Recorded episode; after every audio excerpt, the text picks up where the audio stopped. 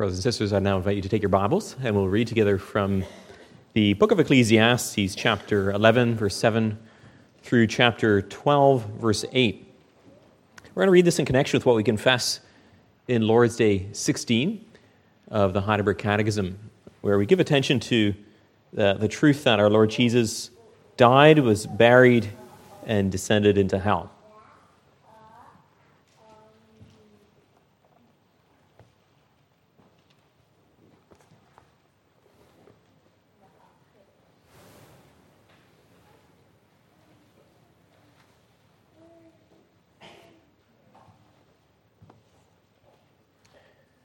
Ecclesiastes 11, beginning of verse 7.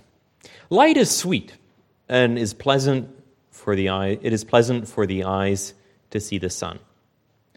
So if a person lives many years, let him rejoice in them all. But let him remember that the days of darkness will be many. All that comes is vanity. Rejoice, O young man, in your youth, and let your heart cheer you in the days of your youth Walk in the ways of your heart and the sight of your eyes. But know that for all these things God will bring you into judgment. Remove vexation from your heart and put away pain from your body, for youth and the dawn of life are vanity. Remember also your Creator in the days of your youth before the evil days come and years draw near of which you will say, I have no pleasure in them. Before the sun and the light, and the moon and the stars are darkened, and the clouds return after the rain. In the day when the keepers of the house tremble, and the strong men are bent, and the grinders cease because they are few, and those who look through the windows are dimmed, and the doors on the street are shut. When the sound of the grinding is low, and when rises up at the sound of a bird, and all the daughters of song are brought low. They are afraid also of what is high and terrors are in the way. The almond tree blossoms, the grasshopper drags itself along, and desire fails. Because man is going to his eternal home, and the mourners go about the streets. Before the silver cord is snapped, or the golden bowl is broken, or the pitcher is shattered at the fountain, or the wheel broken at the cistern, and the dust returns to the earth as it was, and the spirit returns to God who gave it. Vanity of vanity, says the preacher. All is vanity. We'll turn now to the New Testament, to the Gospel according to Mark, chapter 15. We'll read the verses 33 through 47. Here we read the account of our Lord Jesus' death and burial.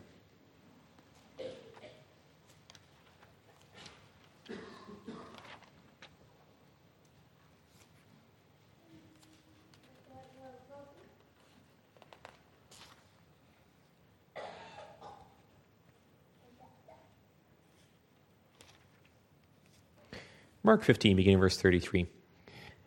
And when the sixth hour had come, there was darkness over the whole land until the ninth hour. And at the ninth hour, Jesus cried with a loud voice, Eloi, Eloi, lema sabachthani, which means, My God, my God, why have you forsaken me? And some of the bystanders hearing it said, Behold, he is calling Elijah.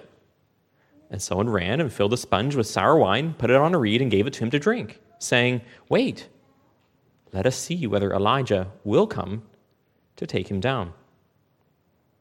And Jesus uttered a loud cry and breathed his last.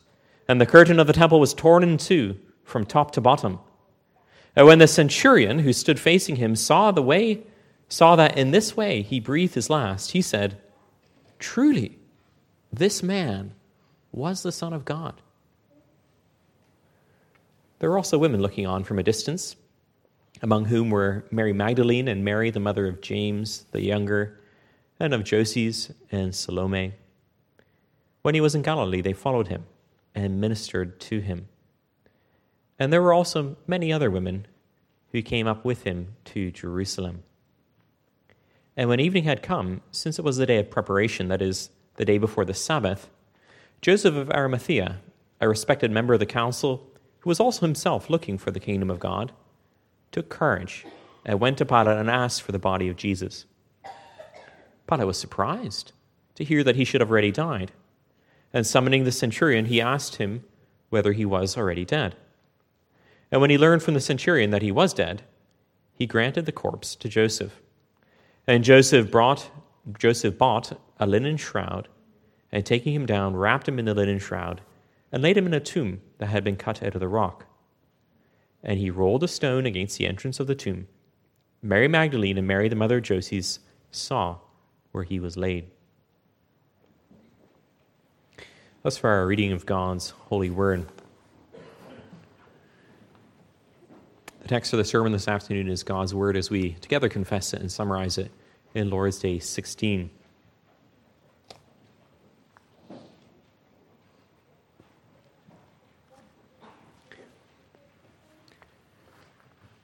Lord's Day 16 of the Heidelberg Catechism. Here we confess why was it necessary for Christ to humble himself even unto death? Because of the justice and truth of God, satisfaction for our sins could be made in no other way than by the death of the Son of God. Why was he buried? His burial testified that he had really died. Since Christ has died for us, why do we still have to die? Our death is not a payment for our sins, but it puts an end to sin and is an entrance into eternal life. What further benefit do we receive from Christ's sacrifice and death on the cross?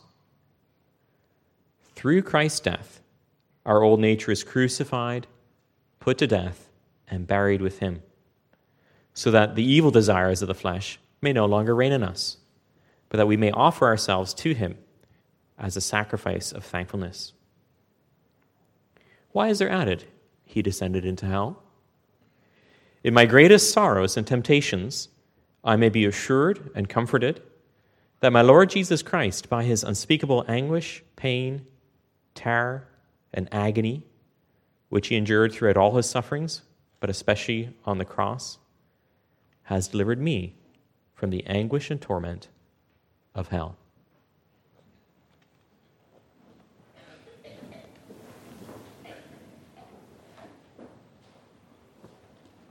Brothers and sisters in our Lord Jesus Christ, what are you afraid of? What sort of things are you afraid of? When you tell people in North America that you're moving to Australia, one of the things people mention is, well, aren't you worried about the, the snakes and the spiders that you find in Australia? So people think about all the, the poisonous animals that we have around us. Many people are afraid of, of poisonous animals, snakes, and spiders, but also afraid of a lot of other things. Dr. Ed Welch, who's a, a Christian psychologist and counselor, he says fears they, they tend to cluster in, in three kinds. First, you might say, is the fear of not having enough money. So, what if I, I can't pay for the things I need to pay for? What if I can't provide for my family? What if I lose my home? What if we lose our job? What, what then? What, what are we going to do? A second area of fear might be fear of failure and rejection by people, fear of being exposed as inadequate, being shown to be a fraud, being exposed as a, as a weak sinner, having your, your sins and your shortcomings exposed so that your friends and your family no longer respect you, speak to you, or want to be with you. So that's second, fear of rejection. And the third, the fear of death. Perhaps this is the, the one that's most formidable in our minds, is, is the fear of death. And in this, you would categorize things like fear of snakes and, and planes and, and elevators, fear of getting sick. When you, when you dig down deep in it, it, it's a fear of death. Now, when you're really afraid of something, it can really dominate your thoughts, your thinking. You, think about your, your job security a lot because you're worried. You think about your relationships. A man who's afraid of rejection. Well, a young man never asks a girl out because he's afraid of rejection. Or, or a woman keeps her, her relationships at a, at a superficial level.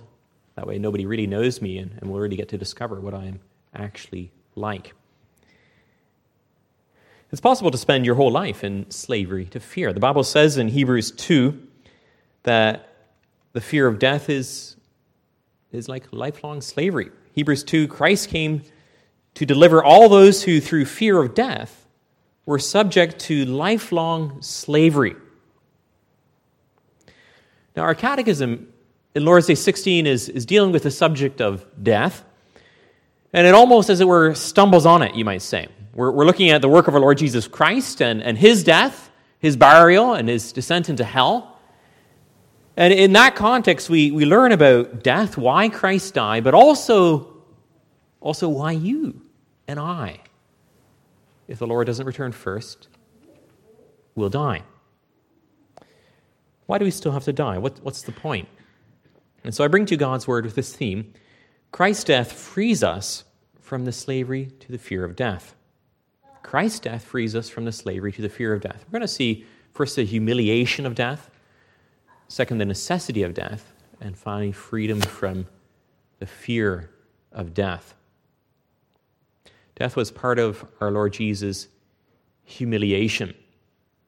Last time, when you looked at Lord's Day 15, you gave attention to the suffering of our Lord Jesus Christ, that he suffered throughout his whole life, but especially on the cross. Our Lord Jesus was crucified in a, a cruel way. He cries out in a loud voice, It is finished. He drank the, the bitter cup of God's wrath against our sin. But his humiliation was not finished, and he also needed to die. Now, why? Why was it necessary for Christ to humble himself even unto death? What, what is it about death? What, what happens when a person dies? Well, physically, you would say when a person dies, their heart stops beating, their lungs stop breathing, the brain activity stops, the physical body is no longer functioning. Now, the body is an amazing masterpiece, the human body. We can run and jump, we can laugh, we can feel, we can cry. The human mind can, can do beautiful art and build soaring buildings and design airplanes. The human body is, is a masterpiece made by God. And with death, this masterpiece, as it were, lies in the dirt and begins to decompose. Eventually, all of it will return to soil. Dust you are, and to dust you will return. But that's just what, as it were, happens on the outside. There's, there's more going on. Also, what happens on the inside. For people are not just machines, not just physical bodies, but we are, we are body and soul. You have a, a soul. Your soul is, is you. And in this life, your, your soul and your body are inextricably connected together. But when a person dies, what's impossible in life happens. The, the soul and the body, they separate. We read about that in Ecclesiastes chapter 12. It says, The dust returns to the earth as it was, and the spirit returns to God who gave it. It's also implied in James chapter 2, where we read, For as the body apart from the spirit is dead, so also faith apart from works is dead. We see that in the death of our Lord Jesus Christ, that he, he gave up his spirit. And so, death, physical death, is also the the, the separation of the, the body from the soul. In Ecclesiastes chapter 12, we read a, a description of the process of human death. And it describes the, the, the process of, of aging as, as difficult, actually as evil, hard. It says, Remember also your Creator in the days of your youth, before the evil days come. And the years draw near of which you will say, I have no pleasure in them. And then it describes this, this process through these series of metaphors. It says to remember your Creator before the sun and the light and the moon and the stars are darkened, and the clouds return after the rain. In the day when the keepers of the house tremble and the strong men are bent. As you can see, that's a, a reference to, to your body, to your arms becoming weak and, and trembling and becoming bent. It continues, it says, And the grinders cease because they are few, and those who look through the windows are dimmed. So grinders, you, you can think of the, the teeth there, where they, they wear out and they're few. And the, and the eyes, as they look through the windows, they, be, they become dim. Eyesight begins to fail. As you get older, you're also have to be more careful about heights, about falling. Falling can be very damaging. We read in verse 5 they are also afraid of what is high, and terrors are in the way. The almond tree blossoms. Apparently, an almond tree is white, and so that could be a reference to going gray or having white hair. Before the silver cord is snapped, or the golden bowl is broken, or the pitcher is shattered at the fountain, or the wheel broken at the cistern. So life is, is precious, like a like a silver cord and a golden bowl. Water is a, an image in the Bible of life, and, and these things are uh, receptacles of water. And when they're, they're broken, it's an image of, of life ending, of death. Then dust will return to the earth as it was, and the spirit will return to God who gave it. And so, brothers and sisters, all of us are dying. All of our bodies are wearing out bit by bit. We experience this more clearly as we get older. Our bodies and our minds, they, they, don't work always as they once did. There's many blessings and, and joys in old age, to be sure, many good things to enjoy from the hand of the Lord. But the Bible doesn't sugarcoat it either. There's also things that are hard. And the preacher in Ecclesiastes reminds us that if the Lord doesn't return first, our physical body will stop working and we will die. Our soul will be separated from our body. But the Bible doesn't only speak about physical death, the death of your body, but also about spiritual death. In fact, the Lord in His Word also speaks about people who, who physically are alive, but who spiritually are dead. The Apostle Paul writes to the young minister in Ephesus, Timothy, and he describes for himself, describes for him someone who is, physically alive, but yet is dead. They, they're living for pleasures, they're living self indulgently, not living for the Lord. He writes in 1 Timothy 5 But she who is self indulgent is dead, even while she lives. Dead, even while alive. To be spiritually dead means to be separated from God, not to be connected to the God of life. God who is the source of our, our physical and our spiritual life, God who gives life and breath and everything else, it's only by his power that we have spiritual life. The apostle writes to the Ephesians, and he says, And you are dead in the trespasses and sins in which you once walked. So you walked, you, you lived and breathed, you lived your life, but, but you were dead without God. Now, if, your if your phone's unplugged and your battery runs out, you say, you my, my phone's dead. It's not connected to the, the source of power. So spiritually disconnected from God, we are dead. Only in communion with God do we really live spiritually. In the Garden of Eden, God said to Adam and Eve that they were not to eat of the tree of knowledge of good and evil. And He said, On the day you eat of it, you will surely die. But they had believed the lie of Satan, you will not die. And so they, they became disconnected from God and, and, and you would say plugged in then to the devil. They, they moved on to his side. The devil, who was the murderer from the beginning. And death entered their lives. Their bodies began to die. Death is not natural, death is God's punishment for sin. even those who don't know God, recognize and understand that death is ugly and painful. They have a sense that, that this is not the way it's supposed to be, that this is not, not right. Death. All cultures grieve it. But God, in His grace, made a rescue plan for Adam and Eve. They would be disconnected from the devil, and He would rescue them so that they could live.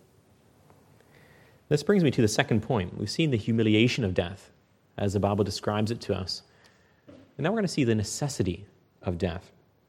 We're going to look at this from two different angles. First, the necessity of Christ's death, and then the necessity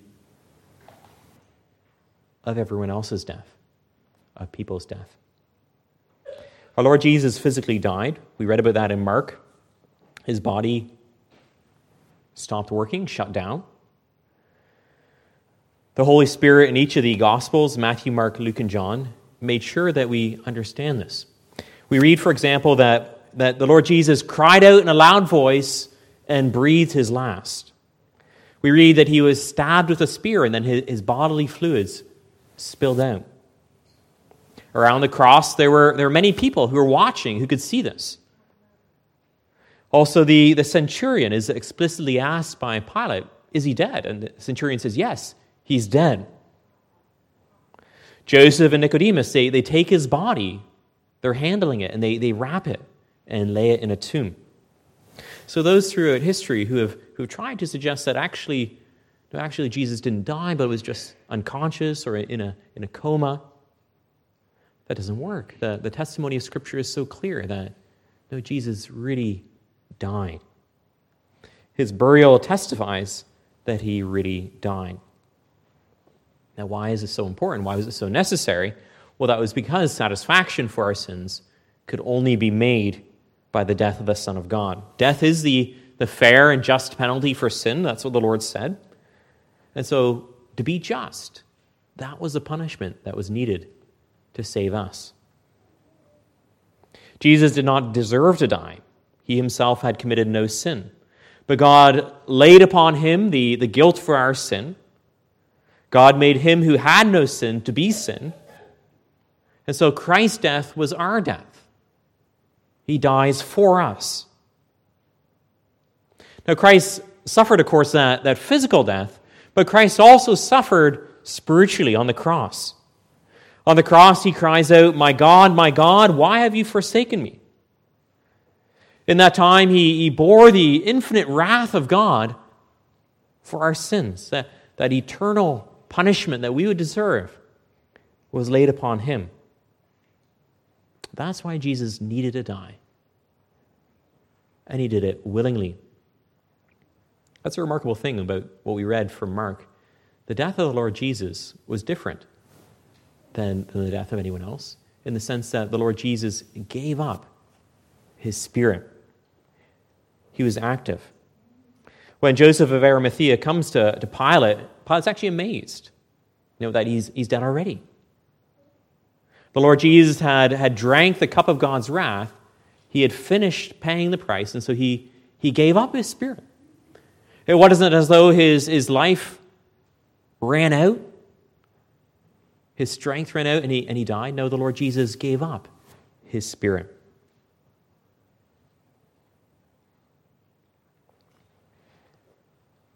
Crucifixion was a, a slow, cruel, and painful death.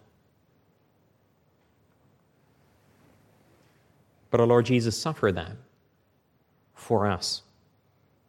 That's why he needed to die. What about everybody else? Why does anyone else then need to die? Well, there's two answers to that question. Every day, millions of people around the world die. Every hour of the day, you might say, someone is passing away. But if a person does not believe in the Lord Jesus as their Savior, their death is because of their sin. It's a punishment for their sin. They're receiving the, the just sentence that the Lord proclaimed many years before in the Garden of Eden. Death isn't natural. No, death is a, an act of punishment from God. And so death is therefore something rightly to be afraid of. In this life, people experience the, the beauty of rain and the beauty of sunshine, laughter, friends. There's so many good and beautiful gifts that are enjoyed in the world today. But in hell, that's all gone. Cut off from God, only darkness and pain and fear, terror. The Bible speaks of it as a second death. Revelation 21 says, But as for the cowardly, the faithless, the detestable, as for murderers, the sexually immoral, sorcerers, idolaters, and all liars, their portion will be in the lake that burns with fire and sulfur, which is the second death. So to be eternally separated from all that's beautiful and good, to be in, in constant pain, in the gnashing of one's teeth, to be in, in the darkness and fear of hell forever. What a terrifying thought for an unrepentant sinner. Consider the future. No amount of pleasure today, no amount of pride, no amount of saving face is worth that. Who can imagine the, the depth of the misery of a soul in hell for centuries, only to know that it will never, ever end?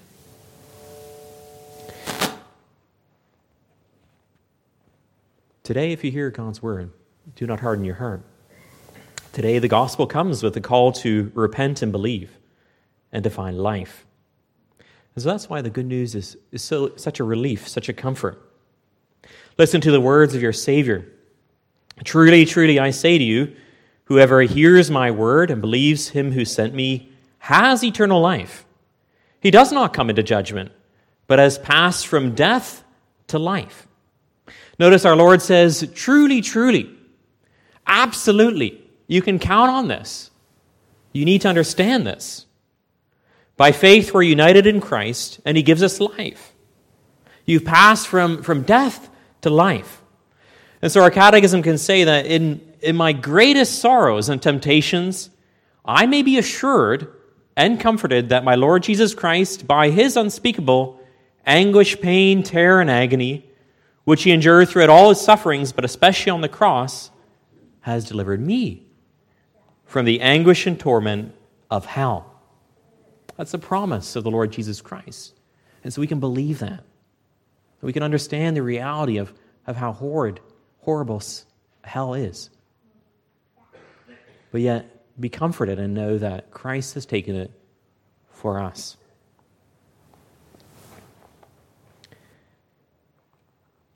Then our catechism asks an important second question Well, why do we still need to die? We've seen why Christ needs to die. We've seen why an unbeliever needs to die as a punishment for sin. But what about a believer? It's a very logical question. Christ died as our substitute, so if he died for us, well, why? Why would we still die? And the answer is simple that our death is not a punishment for our sins. It's not a punishment. No, it's there's no, there's no punishment left. Christ has taken that punishment upon himself. And so the death for the believer becomes a, a doorway to everlasting life. You might say, moving from, from one room of God's world to another room. Death actually puts an end to sin. Death and all the difficulty that comes with it is not part of God's punishment, but is part of what God uses for our sanctification and our glorification. Now, death is still we know the last enemy. Death is still hard and, and traumatic. We, we saw that clearly from the book of Ecclesiastes. It separates us from people we love, it causes so much grief. But we can face this death by faith. We know that the Lord uses it for our good. And through death, we're we're separated from our sins and brought to God. Now, sometimes if somebody is struggling from a, a serious illness, we'll say that They, they battled the disease, and then the Lord brought them home. And now they're, they're free from that struggle, free from that suffering. But there's a way in which that's true for each one of us. Each one of us through our life is battling our sins. And when we die and go to be with the Lord, you're, you're no longer going to have to, to fight against your sins. You're no longer going to have to struggle against your, your tongue, which often causes you so much, so much trouble. You're no longer have to, have to struggle against your, your lusts, which you know are, are sinful and displeasing to the Lord. You're no longer going to have to fight against your selfishness. You're no longer going to have to struggle with broken relationships. You're no longer going to have to grieve because of all the hurt and misery that our sin causes.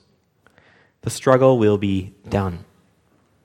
And so the Apostle Paul says that actually he, he can look forward to that. Actually, death is, is in this sense gain. Philippians 1 says, For me to live is Christ and to die is gain. If I am to live in the flesh, that will mean fruitful labor for me. Yet which I shall which I shall choose, I cannot tell. For I'm hard pressed between the two. My desire is to depart and be with Christ, which is better by far.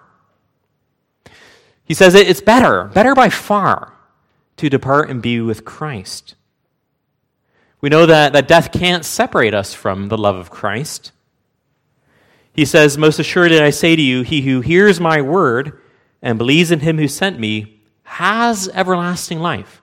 That's, that's a present tense, right? He has it already now, already has eternal life. We're permanently connected to him, and nothing could ever change that. Nothing could separate us from the love of Christ. Jesus says in John 11, I am the resurrection and the life. Whoever believes in me, though he die, yet he shall live. And everyone who lives and believes in me shall never die. Do you believe this? Do you believe this? When we're connected to Christ by faith, that changes everything. It also changes how we live our life today. And that's the, the third point. We've seen the humiliation of death, but also the necessity of death, both for Christ and now for us. And finally, freedom from fear of death. Our catechism asks about, about today as well. It says, What further benefit do we receive from Christ's sacrifice and death on the cross?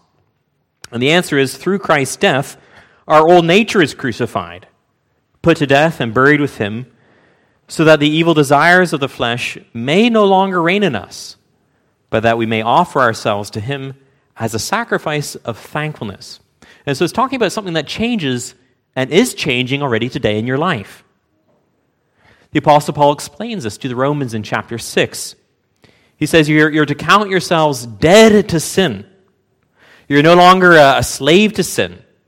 Sin doesn't have the, the final say, it's not in control of our lives. We're connected to Christ and we live by his power. Now, that doesn't mean the, the struggle is over.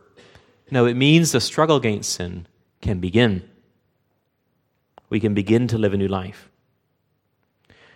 And what does this look like? What does it, what does it mean?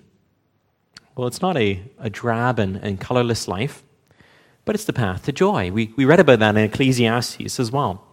Rejoice, O young man, in your youth, and let your heart cheer you in the days of your youth. He's saying, Be happy, enjoy the good life that the Lord has given you. Rejoice. Again, I will say it rejoice. The life that the Lord gives to his children is one to enjoy and to serve him with out of thankfulness. And thankfulness is never bitter or, or dull. He says, Let your heart cheer you in the days of your youth. Put away vexation. He says, You can be happy, you can be cheerful. You have, you have God's blessings and grace. Now, this doesn't mean that you can live in a, a sinful way and live for your, your sinful pleasures. No, those things in the end don't really bring any joy, anyways. Instead, they bring misery and instability and sadness into our lives when we live in a a sinful way. No, he says, Rejoice, O young man, in your youth, let your heart cheer you in the days of your youth. But know that for all these things, God will bring you into judgment. So Christ died for our sins. Why would we want to live in them any longer? We're, we're connected to Christ. We, we're plugged into Him. We live by His power. So we can't live as slaves to our sin anymore. The world says you, you get as much out of life as you can. You, you try to, to suck it dry. You, you get what you can for yourself. When you're young or, or when you're retired, eat and drink, for tomorrow we die. And so there's a lot of fear, and a lot of fear in our world fear of failure and rejection, fear of not having enough, fear of death.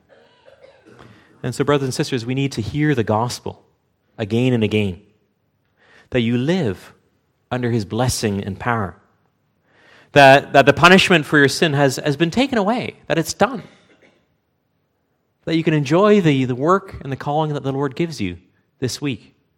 Oh, there are going to be difficult days. Death is a real enemy, but the gospel puts this in a whole new light. And so we don't need to fear the future. If you want to think about the future, you need to, you need to keep going and, and think further. Think to, think to the end. Think to this way the story ends when you're welcomed into heaven for eternity. Think of everlasting life, where there's no more sin or sorrow or tears. Instead, there's life eternal and joy. Amen.